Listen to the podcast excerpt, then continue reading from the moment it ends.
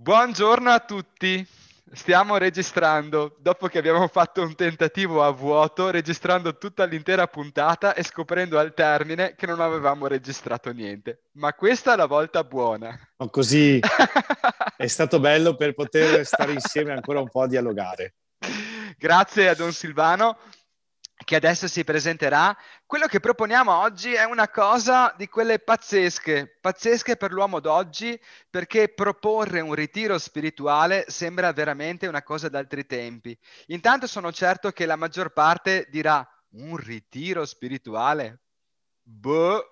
Io sapevo che le squadre di calcio quando non hanno risultati le mandano in ritiro come punizione, quindi ci mandate in punizione? No, non si tratta di punizioni, si tratta di eh, un'esperienza che la tradizione della fede e della spiritualità eh, propone da, da sempre, di una ricchezza infinita e che noi appunto non sappiamo più neanche che cos'è. E potrebbe anche spaventarci come a dire non fa per noi, è troppo difficile, non ho le condizioni, non ho i tempi, ho troppe responsabilità e farò quando andrò in pensione, solite scuse, che poi si risolve sempre in un nulla di fatto, mentre c'è qualcosa di grande, c'è qualcosa di buono che vale la pena di capire e di provare. Ma come introduzione vi condivido questa che ho preso da un testo che nella mia giovinezza era mm, era molto forte, forse lo è ancora. Lui è Carlo Carretto, il pezzo che vi leggo è da Il deserto nella città, stampato nel 1979, quindi due vite fa per molti di voi, ma ancora potente. Fratel Carlo, mi chiese uno studente cinese di architettura che viveva ad Hong Kong, ma aveva i genitori nella Repubblica Popolare, nelle vicinanze di Shanghai ho letto le tue lettere dal deserto e ho desiderato conoscerti. Tu sei talmente entusiasta del tempo che hai trascorso laggiù nel Sahara che puoi dare l'impressione della insostituibilità di quella solitudine. Ma io non posso andare laggiù. Che cosa devo fare? Devo trovare il mio Dio qui, nella Babele della mia città. Quale strada devo percorrere? E poi sarà possibile? Il deserto nella città. Fuori dalla finestra vedevo l'ammasso dei grattacieli di Hong Kong che incominciavano ad accendere le luci perché era sera. Mi ricordai che la stessa scena dei grattacieli illuminati l'avevo vista la prima volta a New York. I grattacieli illuminati sembravano diamanti Pare impossibile che le cose più brutte diventino così vive e belle investite dalla luce. No, non c'è niente di veramente negativo. Anche la città, sentina di corruzione e giungla di asfalto, può avere la sua luce e la sua trasparenza. Il deserto nella città. Continuava a ripetere tra me guardando fuori dalla finestra e spingendomi lontano, lontano, fino all'origine di quella parola, deserto, che era stata depositata nel mio cuore nel più bel momento della mia vita. Ripensai in quel momento alle notti sahariane, alle dune, alle interminabili piste che avevo percorso, alla ricerca dell'intimità con Dio, alle stelle indimenticabili che trapuntavano con tanta discrezione la dolcezza delle notti africane, simbolo profondo delle notti in cui la mia fede era immersa e in cui mi sentivo così bene e così al sicuro. Il deserto vero, quello di sabbia e di stelle, era stato il mio primo amore e non mi sarei più staccato da esso se non fosse stata l'obbedienza a richiamarmi lontano. Fratel Carlo hai conosciuto l'assoluto di Dio, ora devi conoscere l'assoluto dell'uomo. Ed ero ripartito alla ricerca degli uomini. Ero frastornato e dovetti impiegare un po' di tempo per ritrovare il mio equilibrio e la mia gioia profonda, ma poi Dio mi fece sperimentare che non c'era luogo privilegiato dove lui abitava, ma che il tutto era luogo della sua abitazione e che ovunque tu lo potevi trovare. Fare il deserto nella propria vita, mi dicevo, allontanandomi a piccoli passi dalla stabilità di quella solitudine e camminando verso un mondo totalmente diverso. Non bastava mi ci voleva Hong Kong per farmi dire che avevo la città, che anche la città aveva la possibilità del deserto e che anche i grattacieli potevano diventare luminosi come diamanti. Bastava avvolgerli nel buio della fede in modo che le luci apparissero come stelle nella notte. Ora mi ci provo, disse il mio giovane interlocutore. E poi questo tema, il deserto nella città, mi piace corregge in me e in chi come me si è troppo innamorato della solitudine l'impressione di voler fuggire. È così facile la tentazione, specie nei violenti, nei pigri, ma forse in tutti. Chissà, Dio è grande e poi tutto diventa possibile se Dio lo vuole. Silvano, a te la parola, presentati e poi raccontaci il deserto nella città, il ritiro spirituale. Un saluto a tutti, allora attraverso questo mezzo arrivo a salutare anche la vostra comunità, la vostra parrocchia. Sono Don Silvano e ho 48 anni, ancora per qualche settimana, sono prete da 21 anni, ho vissuto l'esperienza del seminario anche insieme a Don Andrea seppure siamo stati poi ordinati in annate diverse, in occasioni diverse. E sono contento di poter condividere con voi delle riflessioni che vanno proprio eh, nell'orizzonte di coltivare, di promuovere la vita interiore. Abbiamo sentito parlare, anche grazie al racconto tratto dal libro di Carlo Carretto, di deserto, di ritiro, di silenzio. Parole appunto, come diceva Don Andrea prima, che magari in un primo momento possono un po' impaurire quasi o eh, bloccare. In realtà avvertiamo come eh, l'esperienza del deserto, l'esperienza del ritiro, eh, sono esperienze che hanno a volte un po' di pregiudizi che possiamo anche togliere forse. Allora eh, è un po' simile eh, ad un'altra proposta che viene dalla vita cristiana, quella che sentiamo fare anche in questo tempo di Quaresima, della mortificazione. Che senso può avere incoraggiare il cristiano alla mortificazione? Il cristiano, uomo della vita, uomo della gioia, uomo che ha ricevuto una vita che non ha fine, parla di mortificazione, coltiva la mortificazione. Sì, eh, sono parole che potrebbero avere un eh, soffrire di un retaggio, magari di qualche pregiudizio, ma che in realtà nascondono qualcosa di prezioso. Mortificazione è per la vita, mortifico qualcosa per vivere di più, per vivere più in profondità. E così, sulla stessa scia, mi pare, possiamo ritrovare le parole come deserto, silenzio, ritiro, che poi sono esperienze, appunto, non tanto parole. Esperienze che possono eh, vivificare, portare una vita più profonda, più ricca dentro eh, le persone e dentro anche una comunità cristiana. Se penso all'esperienza del ritiro, esperienza che anche noi preti abbiamo vissuto ieri mattina, ma che ha caratterizzato e scandito gli anni della formazione, ancora scandisce la vita presbiterale, così pure quella di tanti altri cristiani. Ecco, l'esperienza del ritiro mi pare di poterla eh, comprendere alla luce di quella che è un'esperienza molto familiare, quotidiana, che tutti facciamo e che è eh, parte della nostra esistenza, parte del nostro corpo, di quel ritmo biologico che eh, accompagna tutti noi e che quando non è tale un po' ci fa soffrire, ci fa patire. Penso al ritmo tra il sonno e la veglia, al ritmo tra il fare e il riposare, al ritmo che ci porta allo star fuori, all'aperto, in mezzo a tante relazioni e invece poi ad altri momenti a stare un po' più isolati, a stare nell'intimità della casa. Ecco, tutte queste sono eh, alternanze che caratterizzano una vita di tutti, la vita di ciascuno di noi e che se non, se, se non fossero vere, se non fosse così la nostra vita, quanto ne patiremo, quanto ne sentiremo la fatica.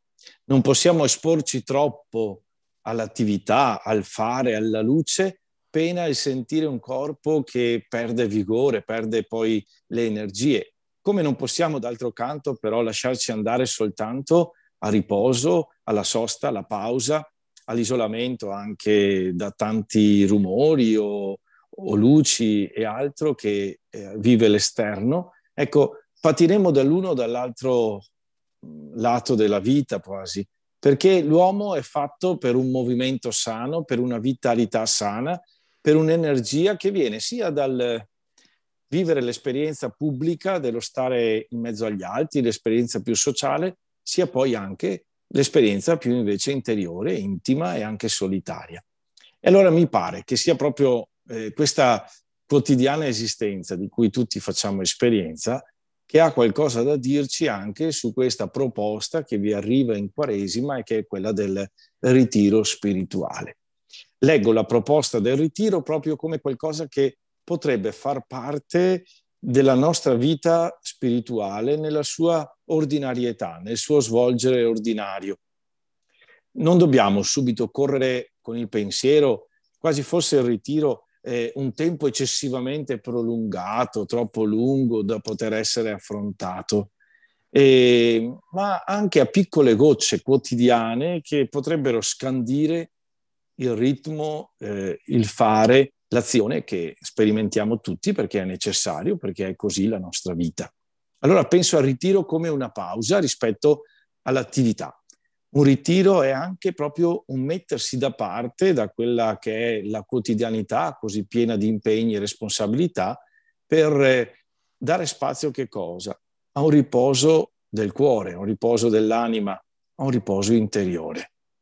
E in quel riposo ritrovare le energie, la forza, il coraggio, anche la fiducia per ritornare dentro la vita quotidiana con tutto il suo impegno. Più in concreto ancora, un ritiro è un tempo in cui noi ci mettiamo da parte nel silenzio, isolandoci un po' anche dai rumori, dalle situazioni, per permettere al Signore di essere protagonista, per permettere al Signore di essere Lui al centro per un po' di tempo. Certo, tutta la vita tende a questo, ma poi abbiamo bisogno di occasioni concrete in cui il nostro io sia messo un po' in sordina, un po' in, eh, sullo sfondo, per fare più posto a Dio, per lasciare a Lui di essere il protagonista, la sua parola, di poter essere quel suono dolce o forte che accompagna il nostro tempo. E allora cosa vorrà dire fare un ritiro?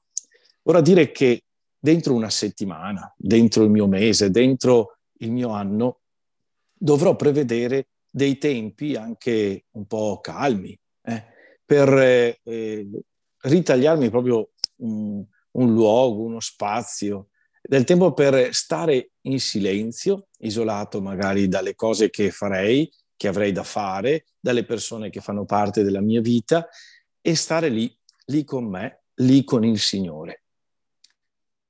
Fare un ritiro vuol dire organizzarsi un poco e eh, organizzarsi per eh, prendere le distanze un po' dalla vita quotidiana e stare nel silenzio insieme al Signore. Cosa dovrò fare per eh, fare un ritiro? Dovrò un po' organizzarmi allora, anzitutto. Allora, Potrò organizzarmi... Questa, Dimmi Andrea. In questa, in questa organizzazione, aspetta perché stai dicendo tante cose, io vorrei che anche chi ci ascolta e che ci guarda potesse un po' riuscire a fissarle. Eh, mi colpiva molto intanto di questa prima parte il fatto che come abbiamo bisogno di riposare la notte per il corpo, così prendersi cura di noi stessi eh, vuol dire anche far, lasciar riposare la mente, il cuore, l'anima. E, e questo è un passaggio prezioso, perché se ci rendiamo conto benissimo che se non dormiamo dopo una settimana impazziamo, Così dovrebbe essere anche per il prendersi cura di tutto il resto di noi stessi. E, e non è una cosa scontata, e no, no, non è affatto una cosa scontata.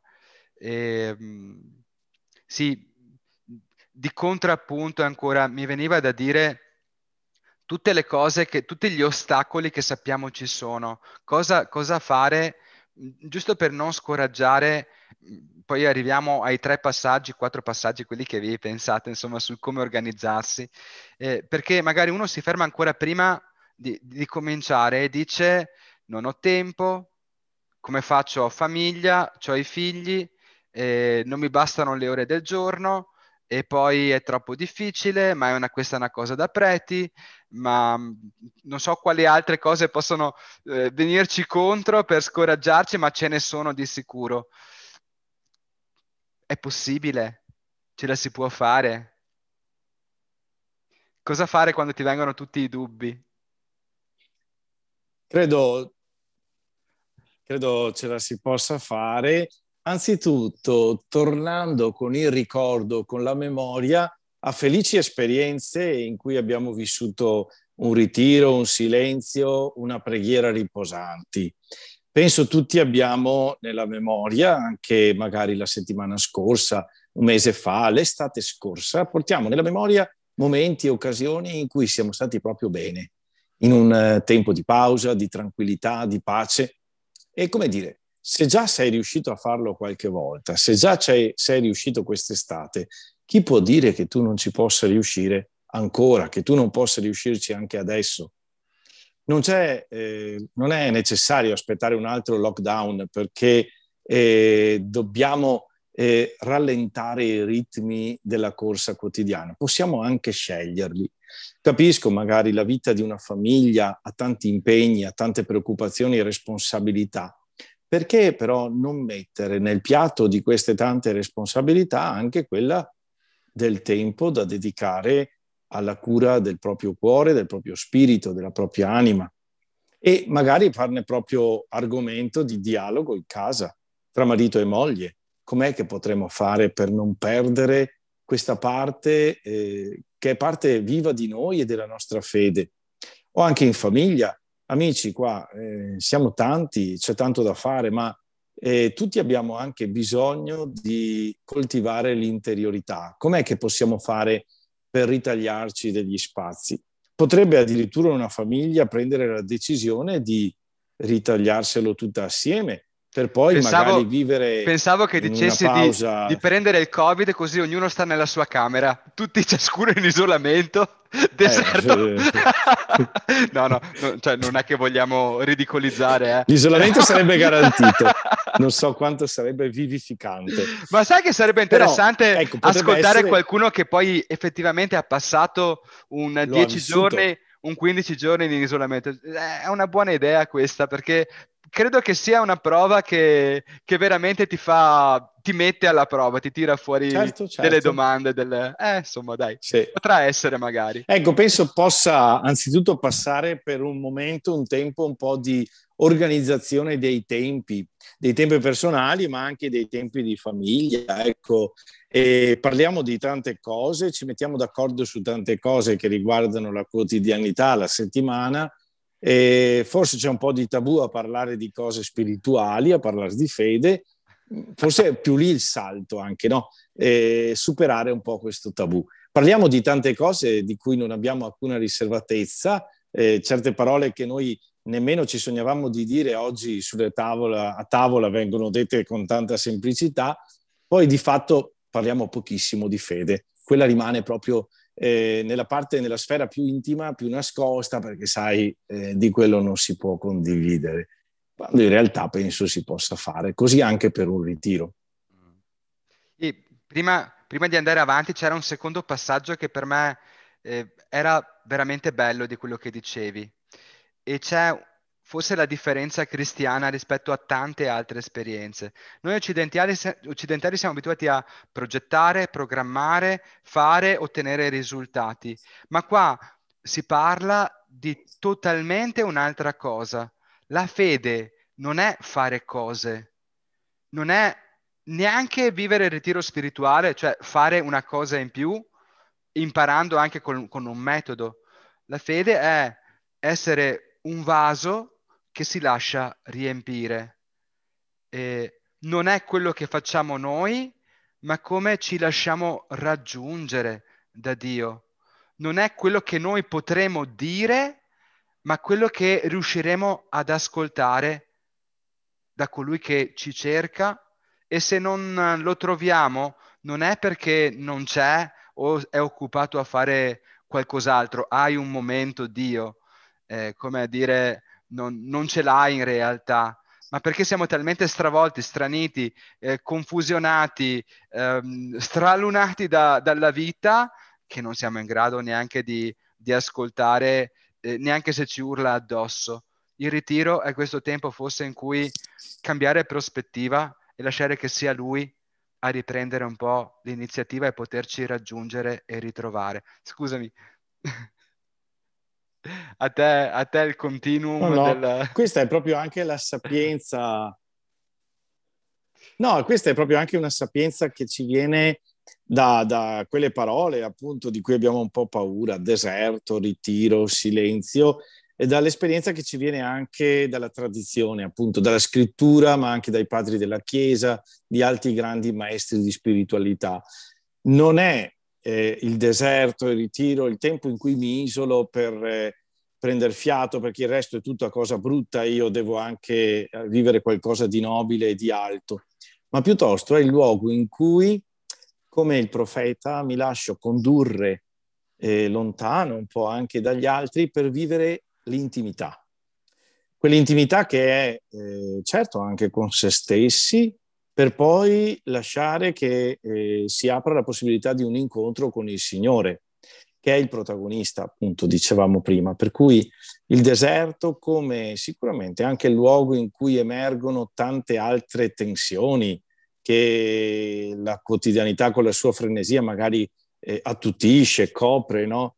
è un luogo, il deserto, come abbiamo ascoltato domenica nel Vangelo, nella prima domenica di Quaresima, eh, abbiamo ascoltato essere anche il luogo di battaglia, di lotta interiore, però è anche il luogo in cui possiamo lasciarci condurre per ascoltare, per lasciare al Signore di riempire appunto la nostra esistenza, lasciare a Lui il timone in mano, almeno per un po' della nostra vita, della nostra quotidianità.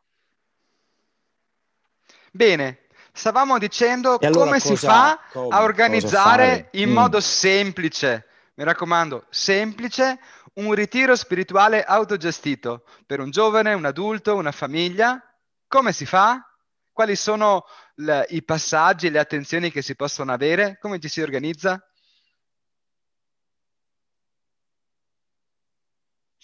Anzitutto pensando eh, a un tempo e un luogo, ma un tempo e un luogo, un luogo soprattutto bello, qualcosa che noi avvertiamo come eh, luogo piacevole. Mm. E abbiamo l'esperienza alle spalle di essere stati in un luogo che ci è piaciuto e ha portato pace dentro di noi. Abbiamo visitato quel luogo, quell'altro, abbiamo fatto una camminata, siamo stati in una casa e lì abbiamo sperimentato una bellezza che eh, ci ha fatto star bene, ci ha portati in pace. Allora penserei anzitutto a un luogo, a un luogo che possa eh, aiutarci, aiutarmi a incontrare il Signore, che possa aiutarmi a fare esperienza della bellezza di Dio. E allora per qualcuno potrà essere il lungomare d'inverno, magari non tanto d'estate No, non è vero. E magari in un tempo, in un orario anche, della giornata. Anche il, cui... faro, anche il faro di sottomarina alle 4 della mattina. C'è anche di mezzo va bene. Basta andare alle 4. Certo. ok. Basta andare alle 4. può essere una, sì, un, un sentiero dei colli, può essere un sentiero di montagna, può essere una casa di spiritualità, tra quelle che anche ci sono nella nostra diocesi. Ecco, un luogo, un giardino, un campo, un lungargine, dove poter stare anche, anche da soli. Ecco.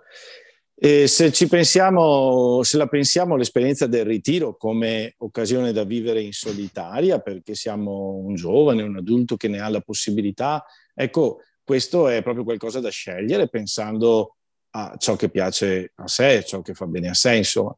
Però pensavo prima anche a questa possibilità di una famigliola che magari volesse vivere l'esperienza. Allora dovrà essere cercato un ambiente che renda possibile a tutti, adulti, ragazzi e bambini, di sentirsi a proprio agio, dovremmo un po' negoziare, ma andiamo in quel luogo o in quell'altro, di modo che tutti possano fare, seppur in misura, in maniera diversa, esperienza di questa bellezza che già mette in sintonia con questa brezza leggera, che è la brezza leggera della presenza di Dio.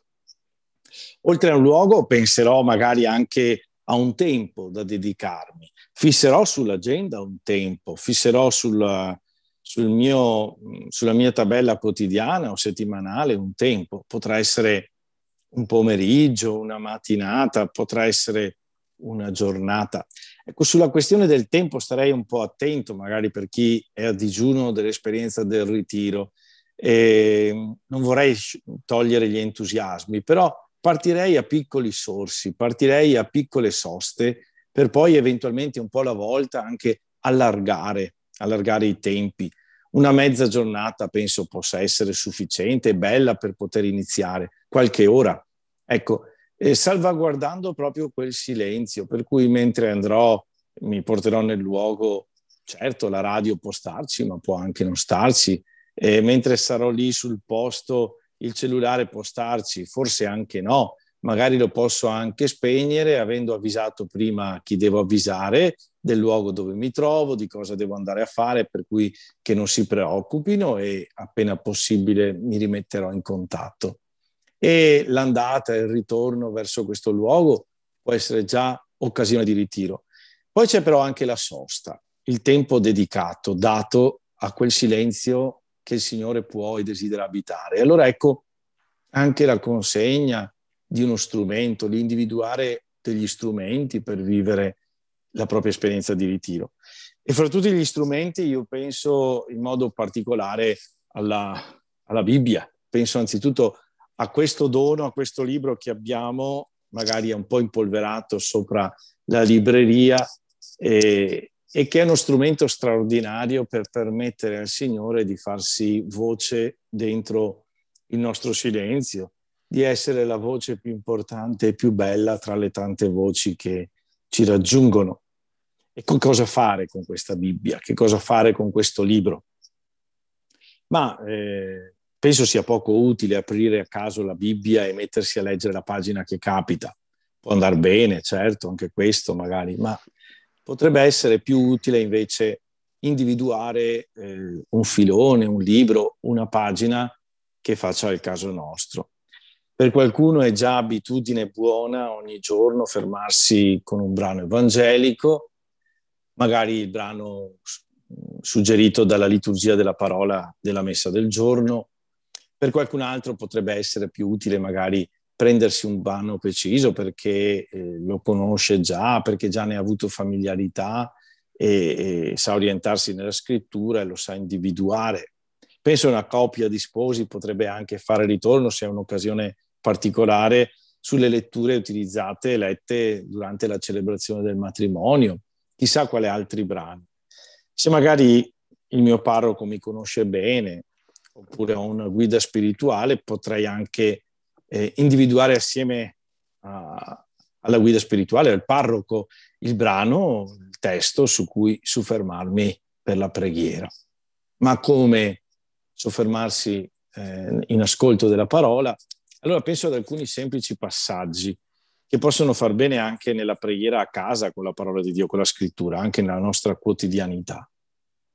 Anzitutto andrà dedicato del tempo a mettermi a mettersi in condizione di ascoltare la scrittura, per cui andrà dedicato del tempo a preparare il cuore, a preparare l'ambiente interiore per farsi ascolto, per cui un po' di silenzio in più, eh, prendere una posizione del corpo che sia adatta alla preghiera, eh, rilassare un po' il corpo, il respiro, prendersi quella calma e poi farla diventare questa calma luogo di intimità con Dio. Magari al ritmo del respiro posso eh, invitare lo Spirito Santo ad entrare nella mia vita, posso ripetere una preghiera di invocazione al Signore, posso rivolgere a Lui una breve preghiera spontanea in cui gli chiedo di parlare, di farsi udire. E quindi poi prendere in mano la Bibbia. Allora quel testo che mi sarò fissato lo leggerò lo leggerò con calma anche più volte, eventualmente con una matita colorata in mano, potrò anche rispondere poi a una prima domanda. E la domanda è che cosa dice questo testo? E vi suggerirei di prenderlo come se fosse un testo mai ascoltato prima, mai letto prima, con tutta la novità e la sorpresa di uno che legge per la prima volta una pagina. Che cosa si sta dicendo qui? Chi sono i protagonisti? Cosa fanno? Quali sono gli atteggiamenti che emergono? Chi è più sullo sfondo di questo quadro? Chi è più invece in evidenza, protagonista principale? E poi, eventualmente anche scrivendo qualcosa ancora, rispondere invece a una seconda domanda. Che cosa dice questo testo a me, alla mia vita, alla mia persona, alla mia storia. Che cosa il Signore mi vuol dire in questo tempo attraverso queste parole, questo brano. E allora lì mi soffermerò su quel protagonista, su quell'azione, su quel verbo che più avverto è in sintonia con la mia situazione, con la mia esperienza di vita. Attenti, qui potrà essere qualcosa del Vangelo che ho letto, del testo che ho letto, qualcosa di piacevole, che ho trovato congeniale, ma per altro verso potrebbe anche essere qualcosa che invece a un primo ascolto appare duro, dissonante, poco, eh, quasi che abbia poco a che fare con noi. Ma il Signore sceglie tante strade a volte per parlarci. A volte va ad accarezzarci, a consolarci, ma a volte va proprio a graffiare un po' anche in quelle parti di noi che sono meno mh, duttili e, e, disponibili a lui per invece farsi strada. Ecco. E poi c'è, c'è una terza domanda invece che potrebbe accompagnare la nostra preghiera con la parola di Dio ed è eh, che cosa dico io al testo, che cosa dico io al Signore che mi ha parlato attraverso questo brano, attraverso questo testo. Ed è il tempo allora della preghiera libera e spontanea. Se magari prima sono stato seduto e calmo, ora potrei mettermi in piedi, fare un po' di cammino, di passeggiata e con calma intrattenermi con Dio. Dialogare con Lui su quelle cose che ho capito, su quelle che ho faticato a comprendere, che fatico a digerire e a Lui esprimere il vivo del mio cuore, con calma, tornandoci, riprendendo, ritornando a riprendere in mano il filo ancora se si perde della preghiera e star lì gratuitamente. Ecco, questo gratuitamente mi pare, come già accennavi tu, Don Andrea, possa essere l'atteggiamento interessante da coltivare. Ogni volta che preghiamo, tanto più quando mi regalo del tempo prolungato per un ritiro. Il ritiro è proprio il tempo in cui se abbiamo è una tendenza a misurare, ad essere calcolatori, ad essere persone che sono sempre attente all'efficienza, nei ritiri spirituali tutto questo viene fuori in maniera prepotente. È una delle lotte che siamo chiamati ad affrontare, perché il ritiro è il tempo e il luogo in cui noi non dovremmo proprio fare appunto niente, ma lasciar fare. E allora un po' di lotta ci sarà, ma per permettere al Signore di essere protagonista, di dirci qualcosa e quel qualcosa anche portarlo a casa. Io così vorrei, tenterei di, di mettere due, due riferimenti che possano magari essere utili. Il primo, eh, la tentazione è quando dobbiamo riempire un tempo e non sappiamo bene come, cosa succederà, di tutelarci. Cioè, beh, intanto c'hai...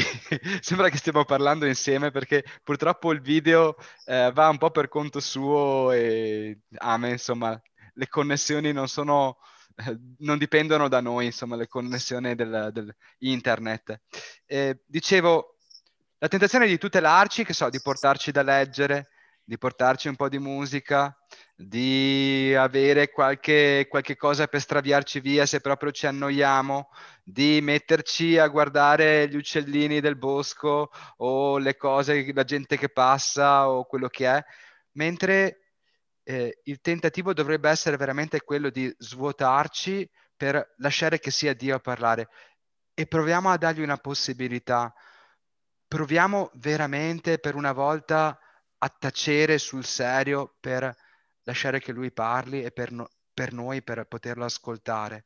Il secondo è un consiglio che mi pare veramente pratico. Ormai tutti abbiamo imparato l'importanza di una passeggiata ogni giorno e, e magari riusciamo anche a farlo.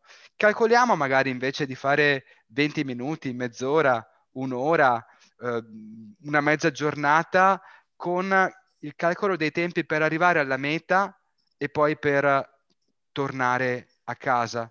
Calcoliamo per arrivare alla meta, per sostare, e potrebbe essere questo il tempo del ritiro, e poi per rientrare. Ecco che così eh, una bella camminata diventa anche un'occasione di riossigenazione del cuore, della mente e dell'anima. E Don, Don Silvano, io volevo chiederti un'altra cosa, anzi, volevo che tu potessi eh, eh, anche fare una proposta in questo senso. Don Silvano è un po' il riferimento uh, vocazionale per, per, la nostra diocesi, giusto? Non da solo, però uh, ci sei, ci sei sul pezzo. Sì, eh? chiaro. Eh, ok, allora diciamolo che se ci sono dei ragazzi, sì. dei giovani che volessero vivere un'esperienza di ritiro spirituale, ma anche semplicemente sentirsi più accompagnati a livello personale a poter cercare di porre a Dio la domanda cosa vuoi da me? Cosa posso fare di grande, di più grande nel, nella mia vita? Eh, magari possono conoscere la tua faccia, possono cliccare sul tuo nome che metterò in, uh, in tag e, e magari costruire qualche riferimento. Io credo che ci siano anche delle proposte di sicuro, insomma, di preghiera, di interiorizzazione, di ascolto, di, di mettersi in ascolto di Dio che come, come Casa Sant'Andrea, come pastorale vocazionale, come diocesi eh, riuscite ad esprimere. Magari la spendiamo una parola anche per invitare ragazzi, ragazze, più giovani, meno giovani a dire si cerca l'allenatore, il coach per tante cose, ma anche lo spirito, anche la fede ha bisogno di trovare qualche riferimento. Poi siamo tutti servi inutili, siamo tutti tappe, lo sono io, lo sei tu, ma, ma tutti a servizio, insomma, alla fin fine. Proprio domenica prossima avremo qui in casa, come è già capitato lungo quest'anno, anche eh, e nonostante questo tempo un po' difficile, avremo un giovane che verrà qui per una settimana una settimana in cui condividere la vita quotidiana con i giovani di Casa Sant'Andrea, con me, la vita quotidiana che è scandita dallo studio, dalla preghiera, dalla fraternità, dal tempo libero, da tante cose, dal servizio di carità chi alle cucine, chi in altri eh, popolari diocesane, chi all'ospedale, chi in altri luoghi. Ecco. E mh, ci sono giovani che fanno questa esperienza e quindi potrebbe anche essere questo un modo per fare un'esperienza di ritiro o comunque per stare un po' di più gratuitamente col Signore e interrogarsi magari anche proprio sulla propria esperienza di vita, sul proprio progetto di vita. Ecco, Oltre diciamo, questo, giovani, abbiamo dei percorsi... una settimana a casa Sant'Andrea, che fa bene, di certo fa bene. Magari chiamate prima, ecco, chiamate prima, ma più che volentieri. Dicevi poi... C'è qualche sono... camera, la camera ha il bagno, la camera ha anche il bagno al suo interno. E poi, sì, poi penso, vabbè, sono, c'è un itinerario di scuola della parola. Quest'anno lo stiamo svolgendo in maniera online perché purtroppo pensavamo di poterlo fare in presenza, ma non è così. E sono quasi una trentina i giovani che di, se, di mese in mese si ritrovano per l'appuntamento. E poi abbiamo previsto dei momenti anche un po' di confronto personale e molti di questi stanno prendendo in mano quotidianamente la parola, la scrittura. Per cui sta avvenendo proprio quello che desideravamo, che fosse non tanto un'occasione di preghiera mensile, ma piuttosto un laboratorio, una palestra per poi vivere la, l'ascolto della scrittura nella quotidianità, per conto proprio, eh, personalmente. Anche questa è una cosa che sta, eh, si sta mostrando molto buona, molto bella. Certo, poi c'è la scuola di preghiera diocesana per i giovani ahimè anche questa quest'anno avviene in maniera online e questa è caratterizzata più proprio dalla gratuità della preghiera, del dialogo col Signore, anche con la scrittura, ma soprattutto in forma di preghiera libera davanti al Signore. Poi abbiamo la proposta invece del gruppo vocazionale diocesano. Questa sicuramente è una proposta già più eh, strutturata e che chiede anche una disponibilità diversa, però non sarei così, eh, così chiuso alla possibilità di, che ogni giovane potesse pensare potrei io partecipare al gruppo vocazionale, perché un progetto di vita, una scelta di vita è lì per tutti. Ogni giovane ha davanti a sé la possibilità di una scelta e di fare una scelta di vita che sia frutto anche dell'ascolto del Signore. E un gruppo vocazionale è allora per ogni giovane, per chi è chiamato alla vita matrimoniale, per chi è chiamato a mm. Diventare prete, se ci fosse, a consacrare la sua vita, a partire per le missioni, a impegnarsi nella vita sociale o politica a tempo pieno per la comunità. Ecco, di possibilità ce ne sono tante, come anche però eh, la pastorale familiare, anche di questo mi occupo, eh, sono, eh, sono, state pensate delle domeniche anche di spiritualità, anche per, per le famiglie, per gli adulti. Ecco, ci sono sicuramente queste occasioni anche già eh, predisposte, organizzate, magari in cui potersi inserire per poi tornare alla vita quotidiana e fare da soli un po' di queste esperienze e poi tornare ancora ad altri appuntamenti e momenti di gruppo o comunitari. Grazie Don Silvano per averci, speriamo, invogliati e anche incoraggiati a capire che è possibile, che intanto che esiste questa esperienza e che è preziosa e che possiamo farcela, possiamo provarci. Grazie per averci detto che ci sono anche tanti riferimenti a cui possiamo accedere per metterci un po' anche alla prova o per scavare, per andare un po' più in là. Grazie, anche se vorrai nei prossimi giorni, prima che pubblichiamo il video, farmi avere una piccola traccia di una proposta per un ritiro spirituale di Quaresima che magari poi inseriamo, farai contributi di, accanto a questo video. Per cui grazie, tre volte grazie. Grazie a voi, grazie a te Don Andrea e buon cammino di Quaresima che sia per un riposo che faccia diventare ancora più vivi e più attivi. Credeteci almeno un po'. Buona Quaresima. Provateci e i risultati senz'altro ci, sare- ci saranno perché Dio alla fin fine non ci tradisce mai quando noi facciamo il primo passo, lui poi ci aggiunge il secondo, il terzo, il quarto e la strada si fa lunga e allo stesso tempo bella. Arrivederci.